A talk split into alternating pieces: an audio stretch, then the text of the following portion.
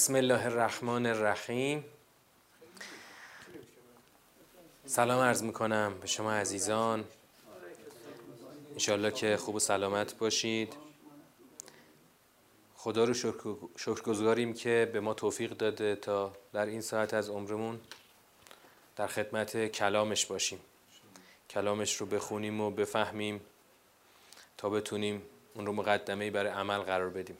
این جلسه دومین جلسه سوره حدید هست که 26 امین جلسه ترم پنج میشه. ما دیشب که سوره حدید رو شروع کردیم یه توضیح مقدماتی گفتیم که سوره حدید چه جایگاه ویژه‌ای داره.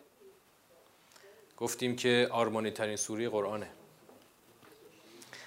سوره حدید نظامش بسیار دقیقه بسیار توجه می‌خواد.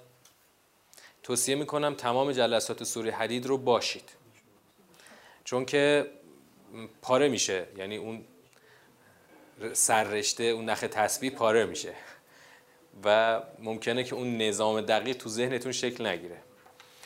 خوبه که همه جلسات رو به طور کامل باشید. و گفتیم که سوره حدید یک افقی رو برای ما ترسیم می‌کنه در بندگی. و مسیر پیشی روی آرمان بزرگ دین رو ترسیم می‌کنه. بزرگترین آرمان دین در جامعه انسانی.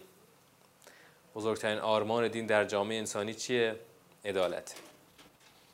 سوره حدید مسیر رسیدن به عدالت. و جز این نیست. الان میریم تو همین سیاق دو سوره که می‌خوایم امشب بخونیم. خواهید دید که جز این مسیری وجود نداره. البته خدا تا پایان که سیاق چهار که اصل حرف رو می‌زنه خدا تکلیف خیلی روشن می‌کنه و خیلی راحت خدا می‌ذاره کنار. پس خیلی خیلی هوشتون حواستون رو صد درصد معطوف کنید که قشنگ سوری حدید رو بگیرید. دیشب در آیات آغازین سوره دیدیم که سوره با تسبیح آغاز شد. تسبیح رو خداوند در عزیز هوال عزیز الحکیم تجلی داد و در آیات بعدی از فرمان روایی خودش بر آسمان ها و زمین از اینکه مرگ و زندگی دست خودشه و بر هر کاری تواناست گفت. بعدش خداوند از احاطه مطلقش که اول و آخر و ظاهر و باطن خودشه و به هر چیز داناست. بعد خداوند این رو این احاطه مطلق این علم مطلق و قدرت مطلق رو کجا جلوش رو بر ما نشون داد؟ در آفرینش. هو الذی خلق السماوات والارض فی سته ایام. آفرینش در شش مرحله. بعد در یه مورد جزئی خیلی خیلی نگاه ما رو به یک مورد جزئی معطوف کرد که چی؟ هرچی در زمین فرو بره هرچی از زمین خارج بشه هرچی از آسمان نازل بشه هرچی به آسمان برگرده همه رو خدا می‌دونه و همچنین به ما تعملونه بسیر به هر کاری که بکنید خدا آگاهه. ببین این که به ما تعملون بسیر رو خداوند اینجا آورده درست در سیاق توحیدی سیاق آیات توحیدی. یعنی چی؟ یعنی خدا می‌خواد شما از توحید از تسبیح از قدرت از علم مستقیم برسی به این که اگر خدا این اوصاف رو داره حتما به هر کاری که ما بکنیم بسیره بیناست. یعنی خدا فوری از توحید همینجا نتیجه گرفته. نتیجه توحید باید چی باشه؟ این فقط تو قرآن ها. به خدا فقط تو قرآنه. من کتابای کلامی دیگه تو دوران تحصیلم زیاد خوندم. آره. کلام خدا وحیه. یه چیزی رو من خوب بود که اون شبم بگم. الان می‌خوام اجمالا بگم. فرقه ببینید گفتم تو نظام رایج قرآن و کلام معصوم همتراز دونسته میشه. در حالی که خود آقای جوادی آمولی که بارها این نکته رو تکرار می‌کردن به دقت و درستی همیشه تکرار... یه نظامی رو تکرار می‌کردن. یعنی خیلی پرتکرار اینو می‌گفتن. گفتن آقا قرآن وحیه. عالی ترین عالی ترین متنی که خدا از آسمان فرستاده کلام خودشه. در زیل وحی ما دو عنصر داریم. عقل و نقل. زیل وحی عقل داریم و نقل در عرض هم. خب؟ و ایشون تاکید می‌کردن که عقل و نقل در زیل وحی تازه چی میشن؟ معنا پیدا می‌کنن و باور میشن خب؟ نقل یعنی کلام معصوم. خب؟ و اینکه عقل و نقل جفتش زیل وحی قرار می‌گیره دقیقا اون نسبت طولی رو مشخص می‌کنه. نسبت طولی عقل و نقل با وحی. حالا هر دوی اینها هر دوی رسول باطنی و ظاهری شما رو هدایت می‌کنند به وحی. بله. آره. و وحی در, در واقع عقل و نقل در پرتو وحی تازه معنا میشه و حالا تو اون بیانی که ما گفتیم تازه میشه میشه چی؟ میشه تبیین وحی. تبیین به معنای ریز ریز کردن و جز جز کردن. اینم تو پرانتز داشته باشید گوش ذهنتون و بسیار دقیق این فرمایشه که من بارها از آقای جوادی آمولی تو درس میشنیدم. خیلی فرمایش دقیقیه. حالا همینجا تو پرانتزم اشاره می‌کنم یه فایلی تو سایت استاد ما گذاشتیم. بسیار قابل استفاده است. بسیار قابل استفاده. این فایل فقط همین یکیه. یعنی یه بار پیش اومد که استاد وارد بحث بشن که بعد از اینکه این عناصر اصلی دین رو تشریح کردن بعد وارد بحث مکاشفه شدن که حالا نسبت مکاشفه چیه اینجا. اگر شما بر اساس قرآن این نظام معرفت دینی رو درست و دقیق نچینید خواه ناخواه دچار اشتباه خواهید شد. خواه ناخواه. چه بخواهید چه نخواهید. دچار اشتباه خواهید شد. چرا؟ چون که بالاخره یه چیزای دیگه هم هست. که بالاخره آدما می‌بینن چه در بیداری چه در خواب. مثلا همین مکاشفه. در جامعه فعلی ما جامعه دینی ما همین طبقه مذهبی ما مکاشفات خیلی خیلی وزنش سنگینتر از اون چیزیه که باید باشه. چرا؟ چون همین نظام ساده عقل نقل وحی رو درست نمی‌دونیم. جایگاهش رو نمی‌دونیم. نسبتی با وحی نداریم. چرا نسبتی با وحی نداریم؟ چون اصلا نمی‌فهمیم که بابا وحی رکن رکین دینه. کلام خداست کلام خالق هستیه. و آقای جوادی آمولی بارها تاکید می‌کردن. اینم اضافه کنم. بارها تاکید می‌کردن. کلام خدا کلام خدا گفته خالقه. کل نظام هستی؟ آفریده خالقه یا کرده خالقه. شما وقتی اینو بدونی همین جمله ساده رو قرآن برابری می‌کنه با کل هستی. این کل هستی رو کی آفرید؟ خدا آفرید. حالا خدایی که همه هستی رو آفریده این 600 سفر فرستاده. بله دقیقا.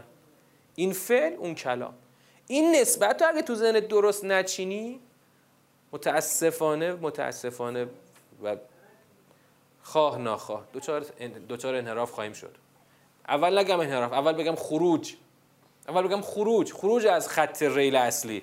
ولی خب این خروج حتما به انحراف منجر میشه. ما انشالله باز هم هر جا لازم بشه میایم اون فایلی که گفتم تو سایت استاد ببینید. الان عنوان دقیقش یادم رفت. ولی عنوان اینطوری گذاشتم که نظام معرفت دینی. مکاشفه و نظام معرفت دینی. اون بحث استاد بسیار دقیقه حتما ببینید. اگر می‌خواید واقعا یک درک جامع و کاملی از این نسبت این عناصر دین پیدا کنید این فایل ببینید. و تقریبا همین پارسال این موقع گذاشتم. تو سایت تو بخش سخنرانی های سایت هستش. حالا دوباره برگردم. خداوند اینجا بلا فاصله اومد سراغ خلقت و از خلقتش اومد به این که آقا به ما تعملونه بسیر هستش. بعدش از فرمان روایی له ملک السماوات و الارض الی الله ترجع الامور. از همینجا شما رو برد به معاد.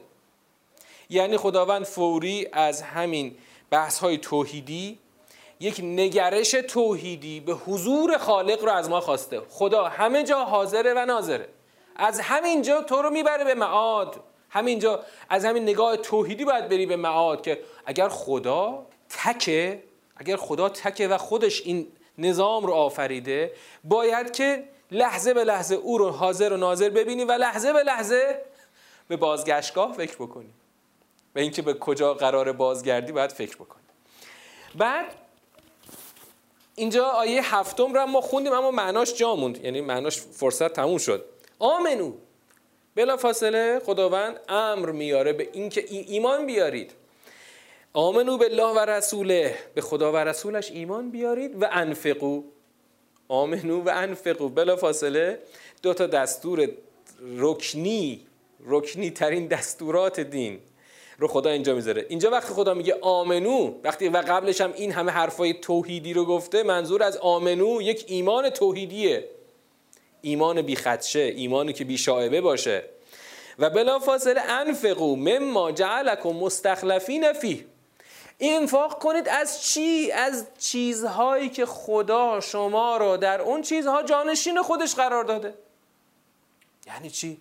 یعنی خدا می‌خواد بگه آقا هر چی داری و نداری در یک زمانی محدود و اندک شما رو خدا جانشین خودش در قرار داده در تصرف در اون اموال آقا مثلا الان شما از این زمین خاکی فرض کن یه چند متر خونه در اختیارته از دیگه از 50 متر بگیر تا بگو 5000 متر. اصلا بگو 5 هکتار بگو 500 هکتار. یه چند متریه دیگه؟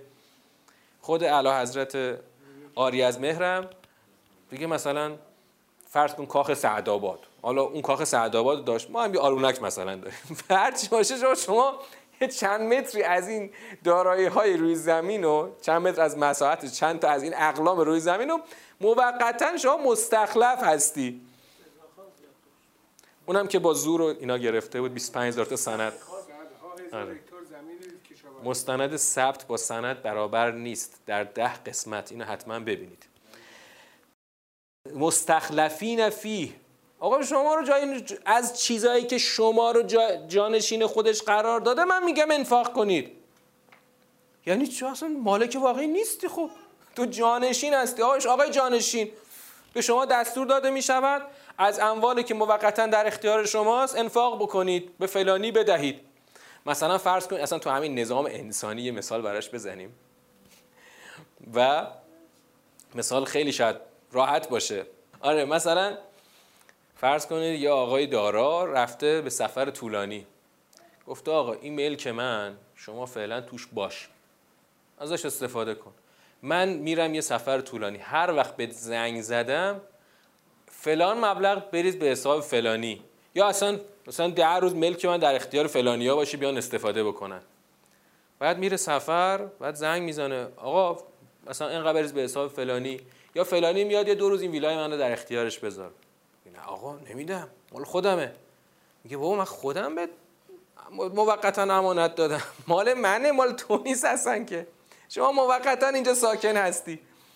مثل این سریال دوباره داره آی فیلم نشونش میده. این آقای همین چیز دیگه پژمان پژمان جمشیدی مثلا توی یه ویلای خاندان سلطنت اسکانش دادن و موقتا که مثلا نگهبان خونه باشه. بعد طرف احساس سلطنت بهش دست بده که نه دیگه من خودم شاه شدم نمی‌خوام ببخشم. خب خدا میگه انفقوم ما جعلکم مستخلفین فی تو فقط اصلا تو که اصلا مالک نیستی. من دارم بهت میگم انفاق کن تو نمی کنی و فلذین آمنو منکم و انفقو لهم اجر کبیر. حالا خدا این دوتا دستور که الان گفت با هم میچسبونه.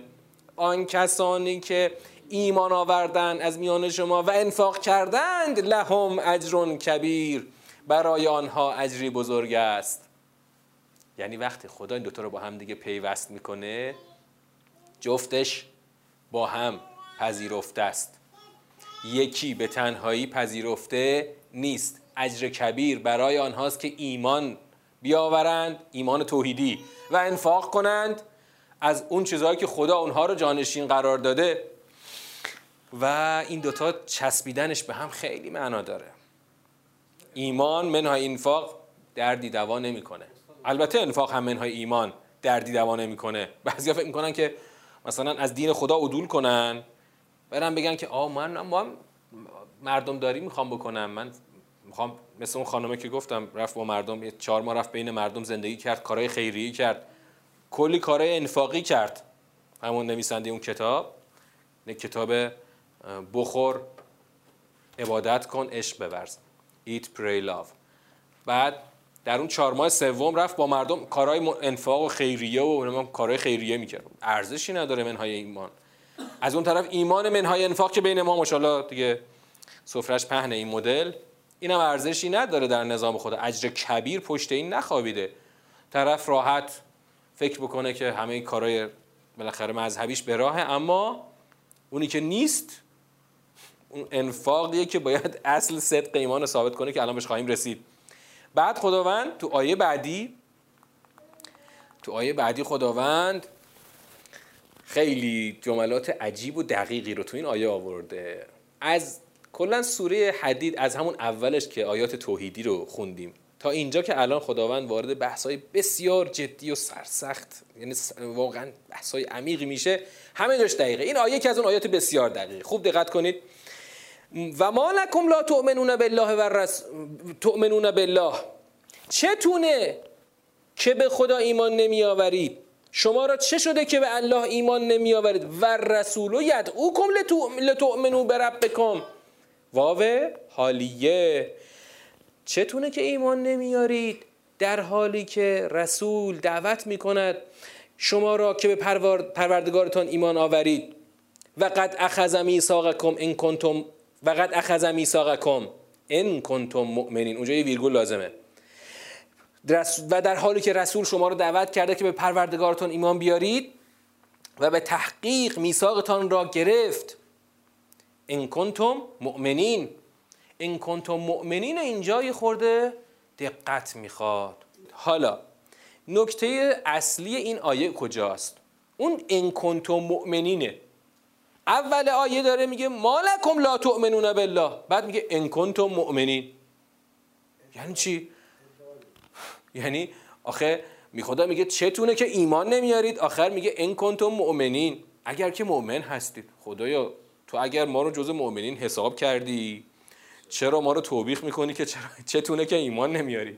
اگه موقع ما رو بی ایمان حساب کردی اون ان کنتم مؤمنین دیگه چیه؟ اینجا معلوم میشه یه چی داریم؟ یه دوگانه ای داریم. یه دو تا رتبه داریم. یه رتبه اولیه که آقا فعلا ما به صورت فله ای جز مؤمنین هستیم. اما اون مالکم لا تؤمنون بالله برمیگرده به اینکه یه ایمان رد بالا از شما می‌خوام. نه این ایمانی که حالا همینطوری فله همتون جز جامعه ایمانی هستید. ببینید خداوند دو رکن ایمان رو تو اون آیه قبلی مطرح کرد. رکن اول ایمان توحیدی رکن دوم انفاق. خب؟ بعد انفاق رو برای اینکه آسانش بکنه. میگه جون، آخه تو که مالک اصلی نیستی. من تو رو مستخلف قرار دادم. من تو رو جانشین قرار دادم. بنابراین اگر بهت گفتم انفاق بکن تو فکر نکن داری از جون مایه می‌خوای بذاری. آقا جون یه چیزی موقتا در اختیار شما قرار گرفته. از همونی که موقتا در اختیار شماست گفتم انفاق کن. حالا خدا می‌خواد توبیخ بکنه. اگر ایمان توحیدی اینه که تعریف کردم اگر انفاق اینه که می‌خوام از چیزایی که شما رو موقتا مالکش کردم انفاق بکنید حالا چتونه چتونه انقدر چسبیدید به زمین و نمی‌خواید ان- ایمان بیارید؟ الان در ادامه بحث انفاق اون توبیخ رو انفاق رو هم الان خدا می‌خواد بگه. خدا این توبیخش از همینجا شروع میشه. نکنید. بله. این توبیخ و مؤاخذه از همینجا شروع میشه و تا پایان سوره دیگه این نحیب های سنگین سوره حدید ادامه داره. چرا سوره حدید؟ سنگین سقیل از لحاظ چی؟ عمل. برای اینکه خدا واقعا با خود مؤمنین کار داره اینجا. می‌خواد پوست بکنه. توبیخ های سنگین داره. چتونه؟ چرا ایمان نمیارید؟ چرا انفاق نمی‌کنید؟ حالا ببینیم. هو الذی ینزل علی عبده آیات بینات. لیخرجکم من الظلمات الی النور و ان الله بكم لرؤوف رحیم. این آیه برای چی می‌خواد بیاد؟ آقا یکی شاید میگه فکر کنه که آقا خدا چقدر سنگینش داره می‌کنه. هی میگه ایمان بیار انفاق کن. ایمان بیار انفاق کن. خدا این آیه رو الان می‌خواد بیاره؟ که آقا جون به خدا من با شما رؤوف رحیم هستم. بابا من کس اون کسی است که بر بنده خودش آیات بینات آیات روشن رو نازل کرده.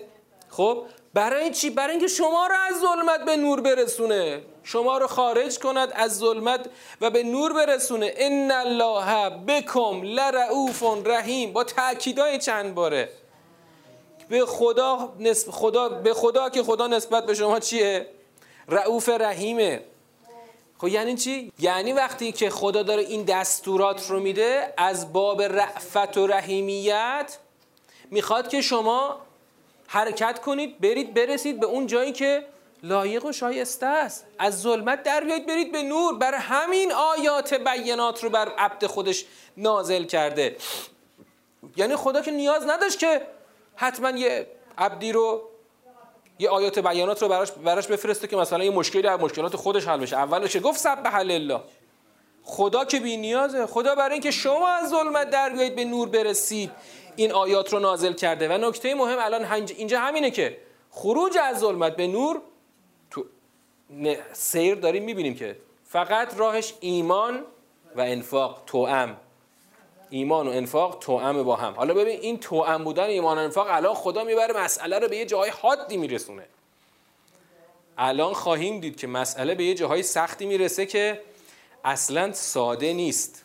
یعنی این ایمان این تلفیق ایمان و انفاق الان می‌رسیم به جاهایی که خدا می‌خواد تکلیف یه عده رو به شدت روشن بکنه.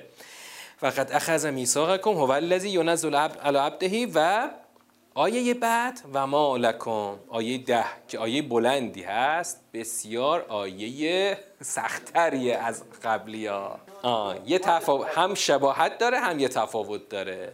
آیه دهم. یه هم یه شباهت داره به آیه هشت هم یه تفاوت داره. بخونیم ببینیم شباهتش چیه و بخونیم ببینیم تفاوتش چیه. این آیه بسیار هم آیه واقعا دیگه یکی از اون آیاتی که حسابی پوس, پوس بکنه و ما لکم الا تنفقوا فی سبیل الله. شما رو چه شده که انفاق نمی کنید؟ در راه خدا. و لله میراث و سماوات و الارض. در حالی که میراث آسمان ها زمین برای الله هست. باز خدا می‌خواد توبیخ کنه مؤاخذه کنه که چی؟ آقا اون بالا که گفتم چرا ایمان نمیارید؟ چتونه که ایمان نمیاره؟ چتونه که انفاق نمی کنید در راه خدا. در حالی که میراث میراث آسمان ها و زمین مال خداست. یعنی چی؟ میراث یعنی چی؟ تو زبان عربی. میراث با میراث فارسی تفاوتی داره. تو سوره فجر هم داشتیم. اونجا داشتیم تراس و تاکلون تراس اکلا لما. خب اونجا کی یادشه چی معنا کردیم؟ خیلی البته گذشته. یک سال گذشته آنچه به جا میماند. آنچه به جا میماند. درسته. آره هر چی به جا میمونه مال خداست. یعنی هم یعنی هم شامل این واقعا همین بحث میراث دنیایی میشه هم خیلی فراتر. آقا تو این دنیا که کسی چیزی به خوش نمی‌تونه حمل کنه به خود ببره به خوش الساق کنه پیوست کنه ببره اون دنیا که. هر چی به جا میمونه هر چی حتی بعد از اون قیامت کبرا به جا میمونه مال خداست. چند روزی موقتا در اختیار شماست. این چند روز واقعا واقعا چند روز بیشتر نیست کل عمر ما چند روزه؟ ها؟ اصلا بگو 100 سال. خب مثلا دیگه سقف بالاشو بگیر 100 سال اصلا.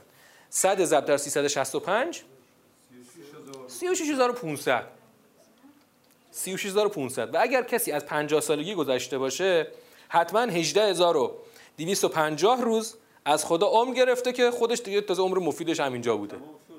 آره. یعنی اصلا خیلی چیز زیادی نیست کلش. کلش تو خیلی عمر طولانی هم بکنی 36500 روزه. همین روزهایی که مثل باد میگذره و صبح صبحمون زور میشه زورمون شب میشه. خیلی که خیلی خیلی خدا بهت عمر بده و با برکت باشه. 36500 روز بیشتر نیست. واقعا این چی نیست. تازه 100 سال که دیگه الان ما اگه میگیم تعجب می‌کنیم که 100 سال عمر کنه. چیزی نیستش. و الان که خب مثلا من خودم دارم به 50 نزدیک میشم شما از 50 رد شدین. یه 18 19 هزار روزشو گذروندیم. آه حالا ما که قرار هممون تشریف اونو ببریم آخرش هرچی به جا بمونه مال کیه؟ مال خداست. اگه همین نکته عقلانی رو تو توجه بکنی باید خدا پس کاملا بجاست که خدا تو توبیخ بکنه که چتونه که انفاق نمی کنید وقتی ازتون می‌خوام انفاق بکنید و شما انفاق نمی کنید چتونه؟ حالا یه نکته این, این شباهت بود. یه تفاوت داره. آیه و ما لکم الا تنفقو با آیه و ما لکم لا تؤمنون. یه چیزی اضافه تر داره. چی اضافه تر داره؟ یک. اون الف. الف. اصلش چیه که ادغام شده؟ ان. لا بوده که ادغام شده شده الله خب یه ان اضافه شده که تو اون آیه مالکم لا تؤمنون نیست. این ان چی ایجاد می‌کنه؟ می‌بره به مستر. بله. خب تو معنا چی اضافه می‌کنه؟ اول توبیخ کرد که خب چتون ایمان نمیارید. الان توبیخ می‌کنه چتون انفاق نمی‌کنید. یه دونه ان اینجا خدا اضافه کرده. فرقش چیه؟ این اون این تا اینجا که خوندیم تفا... شباهت بود الان اینجا تفاوته. یه ان اینجا اضافه داره. توی معنا چی اضافه میشه؟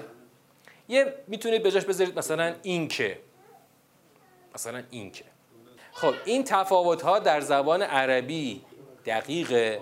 خب در زبان فارسی شاید اصلا ما همچی ساختاری رو نداریم. ولی دقت می‌خواد. یه وقتی یه ان اضافه میشه تحویل به مستر میره. میشه مثلا از حالت فعلی به اسمی تغییر می‌کنه. مثلا میشه اینکه چون زمان نداره دیگه مستر آره به اسم به فرمت اسمی تبدیل میشه. چتونه که انفاق نمی کنید وقتی این ان اضافه میشه خب یه جور تفسیر و معنا به جمله اضافه میشه. یعنی چی؟ یعنی این جمله میشه تفسیری از جملات قبل. خب تو جملات قبل خداوند توبیخ کرده که آقا من بهتون میگم ایمان بیارید و انفاق کنید. خب؟ ایمان رو که توبیخ می‌کرد که چرا ایمان نمیارید اما برای انفاق یه دونه ان اضافه می‌کنه. اینطوری میشه که حال که از شما خواستم که ایمان بیارید و انفاق بکنید این کجا باید مشخص بشه؟ این که انفاق بکنید. و چتونه این که انفاق نمی کنید. یعنی انگار تاکید روی انفاق الان داره بیشتر میشه که اصلا انگار تفسیر و تبیین جملات قبل با این ان میاد توی این جمله الان متمرکز میشه که چتونه این که این انفاق نمی کنید. تاکید میاد تفسیر میاد روی این جمله که معنای ایمان تو انفاق الان خودشو باید نشون بده. معنای این که ایمان بیاورید این است که انفاق کنید. اگر از شما می‌خواهم که ایمان بیاورید یعنی این که انفاق بکنید؟ و چه شده شما را که انفاق نمی کنید معنای این که ایمان بیاورید این است که انفاق بکنید. وقتی که همه میراث آسمان ها و زمین مال خداست چیزی قرار نیست بجا بمونه. هرچی هم بجا بمونه که مال خداست. شما هم که مستخلف قرار داده بودیم. حالا الان برای اینکه این سقل انفاق رو خدا بیشتر تو ذهن ما جا بندازه یک تفاوت معناداری بین دو مدل انفاق خدا ایجاد می‌کنه. ببین الان تا اینجا خداوند توبیخ کرده بر ایمان اما همون ایمان رو هم آورده توی انفاق ازت خواسته. جلوه ایمان کجا خودشو نشون میده تو انفاق؟ چرا جلوه ایمان تو انفاقه؟ برای اینکه اون جایی که شما ثابت بکنی که مؤمن هستی کجاست؟ اون جایی که بتونی دل بکنی. آقا بکن. چرا چسبیدی؟ چهار چنگولی به این دنیا؟ حاضر نیستی یک آب از این ناخونت بچکه. خدا میگه لا یستوی منکم من انفق من قبل الفتح و قاتل اولئک اعظم درجتا من الذین انفقوا من بعد و قاتلوا. تازه نه فقط این که خدا می‌خواد دو گونه انفاق اضافه کنه یه بند تبصره هم می‌خواد پیوست بکنه به انفاق که دیگه می‌بره تو قله مفهوم رو. آقا مساوی نیستند. اون عده از شما که قبل از فتح انفاق کردن و قتال کردن. قاتل یقاتل و قتال. اولئک اعظم و درجتا. از کیا؟ من الذین انفقوا من بعد و قاتلوا. اون کسانی که بعد از فتح انفاق کردن و قتال هم کردن تازه. البته و کلا وعد الله الحسنا هرچند که کلا خدا وعده خدا نیک است. و الله به ما تعملون خبیر. و خدا با آنچه انجام می‌دهید که خبیر است. اما الان یه دوگانه خدا درست کرد و به سراحت بین این دو گونه انفاق تفاوت ایجاد کرد. انفاقی که قتال هم بهش تازه پیوست کرده. ببینید یک نقطه عطف خدا تعریف کرده. اون نقطه عطف چیه؟ فتح. نقطه عطف فتح. چرا خدا می‌خواد بین انفاق قبل از فتح و انفاق بعد از فتح تفاوت ایجاد کنه. چرا؟ چه فرقی هست؟ تفاوت واقعا هست. هنوز بله. و بعد از فتح دیگه همه چی میدون دست پیغمبر اکرم دیگه. خب دقت کنید خیلی چر- چرا فرق می‌کنه؟ چون که دیگه آقا وقتی که مثلا مثلا انقلاب به پیروزی رسیده انقلابی بودن بعد از انقلاب که هنر نیست که. مرد مرد بودی اون زمان که مثلا زندان کمیته مشترک ضد خرابکاری در انتظار هر گونه فعالیت به قول اونا خرابکاری بود اون موقع می‌رفتی انقلابی می‌شدی. هرچند ادعی بودن اندک که تو اون زمان انقلابی بودن بعد ضد انقلاب شدن. ولی ولی ولی واقعا اون کسی که اون زمان بدون اینکه هنوز امید امید چندانی به پیروزی باشه فقط برای خدا. جونشون رو گرفتن کف دستشون از مالشون از جونشون خرج کردن برای اینکه حالا خیلی ها میگن تو خاطراتشون میگن اصلا حالا ما این کارا رو می‌کردیم. ان در آینده دور مثلا این انقلاب به پیروزی برسه. بعد خدا حالا خدا چرخش رو گردوند و تسریعش کرد و زودتر انقلاب به پیروزی رسید. ولی بعد تا انقلاب به پیروزی رسید یه شدن انقلابی. آقا کجا بوده؟ آقا هیچی. معلوم سابقه انقلابیش پاک پاک. یه دفعه اومد شد جز شد جز وزیر. نخست وزیر. آقای نخست وزیر. سوابق قبل انقلابیش پاک پاکه. اینا فرق می‌کنن. هرچند خدا شما بازم قبول می‌کنه وعد الله الحسنا. کلا وعد الله الحسنا. اما خیلی فرق می‌کنه. خیلی فرق می‌کنه. یا مثلا اینایی که مثلا خود دفاع مقدس رو بذار نقطه عطف. مثلا دفاع مقدس اون موقع که هنوز نه کسی درجه رو شونش بود نه دنیایی پهن بود برای اونایی که تو هیچی هیچی. یعنی قشنگ باید جون جون. باید جون می‌گرفتی می‌رفتی جلو تیر و گلوله اون موقع انقلابی پاسدار بودن چقدر سخت بود. الان که بالاخره یه دنیایی فراهمه بالاخره. یه دی مثلا خیلی شدن. مثلا رجال تراز اول مثلا شورای عالی امنیت ملی مثلا. مثلا ببینید خدا میگه اول رو همون انفاق مال حساب کنیم قبل از فتح. مثلا تو خاطرات دفاع مقدس هست مرحوم طالبزاده اولین مستندی که در دفاع مقدس ساخت. یه مستندیه به اسم عصر. مستند عصر. اون موقع ایشون تازه از آمریکا اومده بود و خواست بالاخره کاری بکنه. تازه که از آمریکا اومده بود بعد از اون انقلابی بود که در درونش اتفاق افتاده بود. خلاصه دوربینش رو برداشت رفت. هنوز شهید آبینی رو هم نمیشناخت. میگه من تا آخر جنگ شهید آبینی رو ندیدم اصلا. رفت کجا؟ رفت جاده سید الشهدا تو جزیره مجنون. اونجا مثلا با این کامیوندارایی که داشتن جاده میساختن کف هور صحبت کرد و خیلی مستند جالبیه. بعد جالبه. یه جایی مستند میگه که آقا این همه کامیون رو کجا آوردن؟ کامیون مال مردمه. کامیون مال مثلا سپاه یا ارتش نیست. کامیون مردمیه. یعنی کمپرسی رو طرف که مثلا دیگه شاید تمام داراییش باشه. ورداشته برده اونجا جلوی تیر و ترکش عراقی داره خاک میریزه که این جاده ساخته بشه. خیلی از هم کمپرسی ها رو اونجا مثلا خمپاره خورد راننده و کمپرسی اصلا تیکه شد نابود شد و مثلا کنار جاده می افتاده و تو فیلم مشخص بود. آقا این انفاق قبل از فتحه. حالا اون قاتلش باز جای خودشه. انفاق قبل از فتح یعنی حالا مثلا شما الان کمپرسی رو بعد ببری اونجا به چی میدن؟ حالا کمپرسی رو الان تیر و ترکش خورد نابود شد کمپرسی شد آهن پاره توی چی آقا رفت دیگه. این انفاق قبل از فتحه انفاق بعد از فتح خب معلومه که به اون سطح نمی‌رسه. حالا قتال قبل از فتح هم بهش اضافه کن و قتال بعد از فتح رو بهش اضافه کن. قتال بعد از فتح ممکنه هیچ خطری برای شما نداشته باشه. اما این نقطه عطف رو هر ملتی یا هر آدمی در زندگی خودش ممکنه پیدا بکنه. هر کسی می‌تونه این نقطه عطف رو پیدا بکنه. این نقطه عطف رو هر کسی تو زندگی خودش باید پیدا بکنه. آقا شما قبل از اینکه هنوز به ثروتی جایگاهی موقعیتی نرسیدی یک کاری بکنی که صدق ایمانتو ثابت بکنی.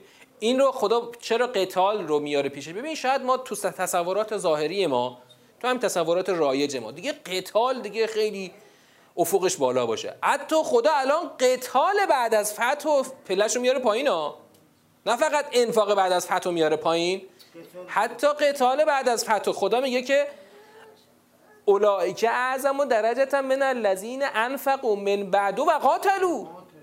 بعد از فتح هم قتال برید تو دایره قتال قرار بگیری بازم رتبهش به قبل از فتح قتال قبل از فتح نمی‌رسه.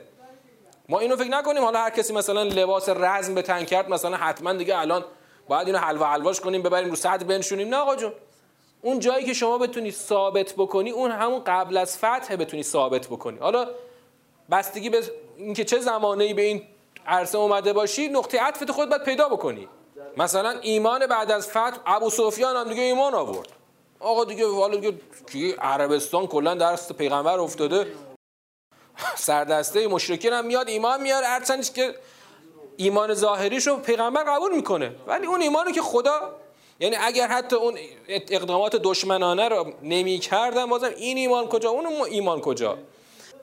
دقیقا این تفاوت رو ببینید. پس الان تو اینجا تو این قسمت سوره این تفاوت ها رو تو ذهن داشته باشین. الان خدا باز می‌خواد هنوز کار داره. هنوز می‌خواد رو این تفاوت ها خدا می‌خواد چی بار کنه؟ نتیجه بار کنه. بیایم آیه بعد. من زلزی کیست آن کسی که یقرض الله قرضا حسنا؟ به خدا قرض نیکو دهد. فیضاعفه له و له اجر کریم. آیه بسیار آیه رند و روونیه. اما الان می‌خوایم تو ساختار معناش رو بفهمیم. دقت کنید. آیه رو وقتی جدا بخونی یک سواله. کیست آن کسی که قرض بدهد به خدا؟ یک قرض حسنی. و که خدا براش چیکار کنه؟ دو برابر کنه مضاعف کنه. و لهو اجر کریم. آیه بسیار واضحه و حتما این آیه رو بارها شنیدیم. اما الان با معنایی که می‌خوایم تو ساختار داشته باشیم هرگز نشنیدید. همین آیه ای رو که بارها شنیدید معناش تو معناش تو ساختار متفاوته. متفاوت نه یعنی مغایر. مغایر نیست اما یک معنای خاص پیدا می‌کنه. معنای خاصش چیه؟ الان از شما می‌خوام بپرسم. وقتی همینجا خدا گفته که انفاق بکنید و گفته قتال کنید. یعنی انفاق با مال قتال با جان. بعدم بگه کیه اون کسی که به خدا قرض نیکو دهد؟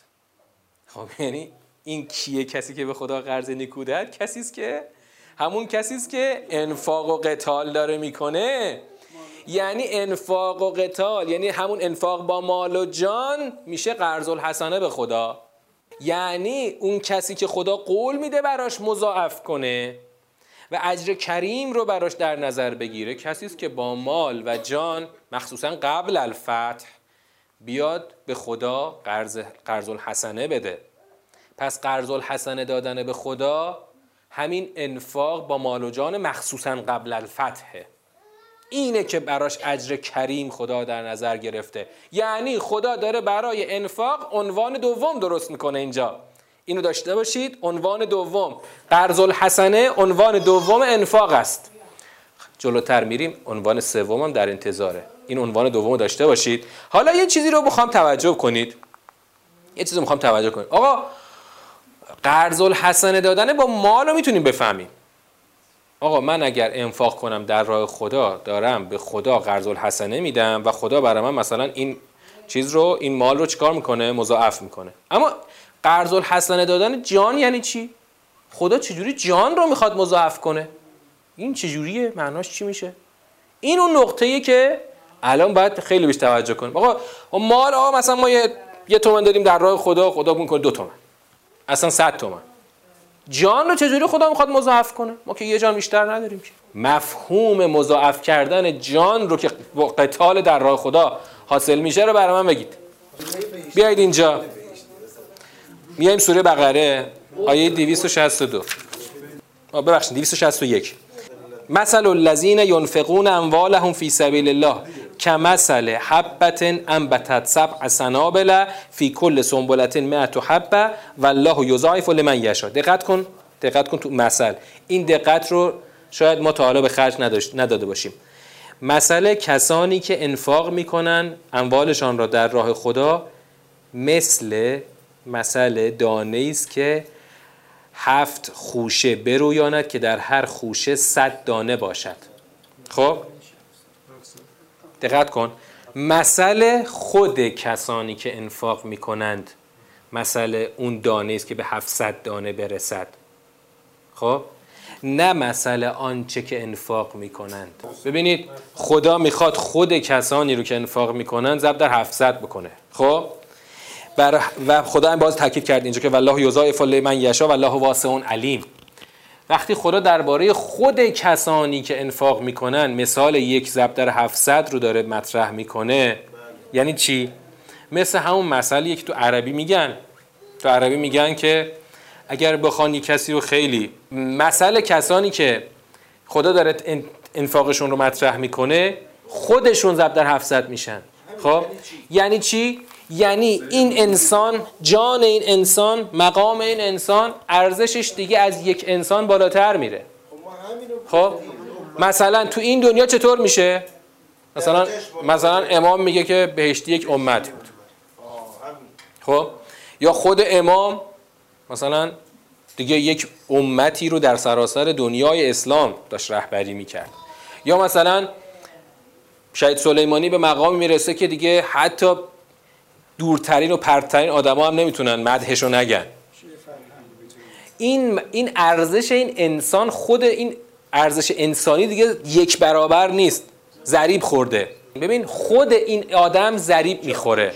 خود این آدم ضریب می‌خوره. هم اینجا ضریب می‌خوره هم اون دنیا ضریب می‌خوره. این ضریب مخصوص کسانی است که انفاق بکنن و قتال و این رو قرض الحسنه بدن به خدا. خدا وقتی میگه اجر کریم من براش در نظر گرفتم یعنی اینکه این آدم خودش رو من ضریب بش میدم. ارزش وجودی تو دیگه یک ان- معادل یک انسان مثلا معمولی نیست. این آدم ضریب خورده و ضریبش انقدر بالا میره که می‌تونه معادل یک امت بشه ارزشش. حالا بیام آیه دو تا آیه بعدی. آیه دوازده هم بخونیم. خدا میگه اجر کریم براش کنار گذاشتم. کی؟ یوم یوم تر المؤمنین و المؤمنات یسعا نورهم بین ایدیهم. وقتی که مؤمنین و مؤمنات رو می‌بینی که نورشون یسعا بین ایدیهم. نورشون یسعا نورهم بین اید نورشون بین بینشون داره چیکار می‌کنه؟ سعی می‌کنه. سعی نور. اگه بخوایم به معادل براش درست بکنیم یعنی چی؟ میشه تلعلو نور پرتو افشانی نور. یسعا نورهم بین ایدیهم و به ایمانهم. پیش رو پشت سر. این نور داره تلعلو می‌کنه و پرتو افشانی می‌کنه. بشراکم الیوم. همین امروز در اون روز رو خدا داره چیکار می‌کنه؟ بشارت باد. شما را امروز امروز بر شما بشارت باد که چی؟ جناتون تجریم تحت هل انهار خالدین فیها. در بهشت هایی که از زیر درختانش نهرها جاری است جاودانه خواهند بود. ذالک هو الفوز العظیم. این اینه دقیقا با تاکید آن است آن رستگاری بزرگ. هو الفوز العظیم اون هو تاکید ایجاد می‌کنه؟ این دقیقا اصلا انحصار ایجاد می‌کنه. انحصار. رستگاری بزرگ فقط اینه. فقط همینه که تو بتونی به یه مقامی برسی که تو لایق بهش بشی. بهشتی که درختانش از زیر درختانش نرها جاری است. حالا آیه بعدم می‌خوام بخونم. همون اجر کریم یه جنبه دیگه شو خدا می‌خواد بگه. در چه روزی اون اجر کریم رو می‌خوام بدم به اونایی که جان و مالشون رو در راه خدا انفاق کردن؟ همون روزی که یوم یقول المنافقون و المنافقات للذین آمنو منافقون و منافقات یعنی مردان منافق و زنان منافق. به مؤمنان می‌گویند انظرونا. به ما نگاه کنید. نقتبس من نورکم به ما نگاه کنید تا از نورتان اقتباس کنیم. قیل ارجعوا وراءکم.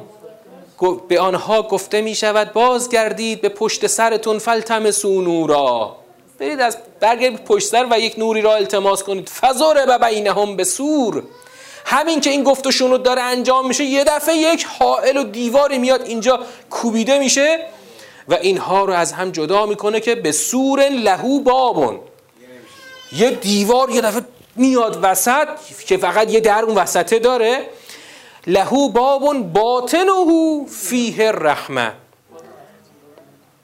در باطنش باطنش یعنی همین طرف درون که طرف بهشتی میشه. این رحمت هست و ظاهرهو پشت ظاهر ببین برعکس اون تصور فارسی نه. ظاهر یعنی پشت. پشتش این ظاهر در برابر باطن. پشتش من قبل هل عذاب. از قبل همین سور عذاب برای این منافقین و منافقات خدا در نظر گرفته. این خیلی جالبه. صحنه ای که اینجا خدا ترسیم کرده صحنه خیلی خاصیه. خدا این یوم رو در دو جلوه داره ترسیم می‌کنه و توصیف می‌کنه. جنبه اول که همون بهش بود. اما جنبه دوم یه گفت و شنودی بین منافقین و منافقات با مؤمنینه. اولا عنوان منافقین و منافقات رو خدا اینجا اضافه کرد. منافقین و منافقات. با این بیان الان تعریف منافق با این سیری که تا اینجا خوندیم کیانند؟ کاملا مشخصه. کسانی که ظاهرا در وادی ایمان بودن. چون منافق اصلا به کسی که کلا در وادی کفر و شرکه گفته نمیشه. ظاهرا در وادی ایمان بودن ولی انفاق نکرد. انفاق نکرد. حالا بدتر بودنشون رو الان که فعلا قطعا در جهنم حالا ببینید توجه کنید. یه نکته ای رو توجه کنید. الان تو این سیر تو این سیاق وقتی خدا داره از منافقین از نفاق داره صحبت می‌کنه اون معنای سیاسی اجتماعی هنوز اینجا لحاظ نمیشه. اینجا الان منافق مساوی است با کسی که در راه خدا با مال و جان انفاق نکرده. همین. بله ولی ایمانش رو ثابت نکرده با انفاق. نکته ای که همیشه باید بهش توجه کنیم. تو هر سوره مخصوصا در این سوره های مدنی که با پدیده نفاق ما سر کار داریم تو هر سوره تعریف نفاق خاص اون سوره است. برعکس اون که تو ذهن ما خب مثلا می نویسیم نفاق را معنا کنید. نفاق کسی است که مثلا ایمان درویی دارد. ایمانش ظاهرش با باطنش یکی نیست. الان اینجا تو سوره معنای یعنی تو هر سوره معنای خاص پیدا می‌کنه. مثلا تو سوره منافقون. اونجا سوره منافقون خود تعریف نفاق چی بود تو سوره منافقون؟ یادتونه؟ تو سوره منافقون تعریف نفاق لیدرای جریان مقابل پیامبر بود که می اومدن یه جوری صحبت می‌کردن که حتی پیغمبر اکرم باید وای میستاد و به حرفشون گوش می‌داد. اونجا لیدرها داشتن چیکار می‌کردن؟ سرخطای جریان مقابل پیغمبر اکرم داشتن چیکار می‌کردن؟ داشتن می‌زدن با توطعه تحریم اقتصادی. داشتن می‌زدن. و البته پشتشون به یهودیا گرم بود. اما الان اینجا منافقین و منافقات مساوی کسانی است که با مال و جان در راه خدا انفاق نکردن. خب تا اینجا رو داشته باشیم. از آیه 14 رو انشالله در جلسه بعدی خواهیم خون تا همین جای سوره فهمیدیم که ایمان یه مرتبه بسیار عالیه. ایمان یه مرتبه دم دستی و ساده نیست. حالا تازه هرچند جلوتر بریم بازم سختتر خواهد شد در سیر سوره. و سلام علیکم و رحمت الله و برکاته.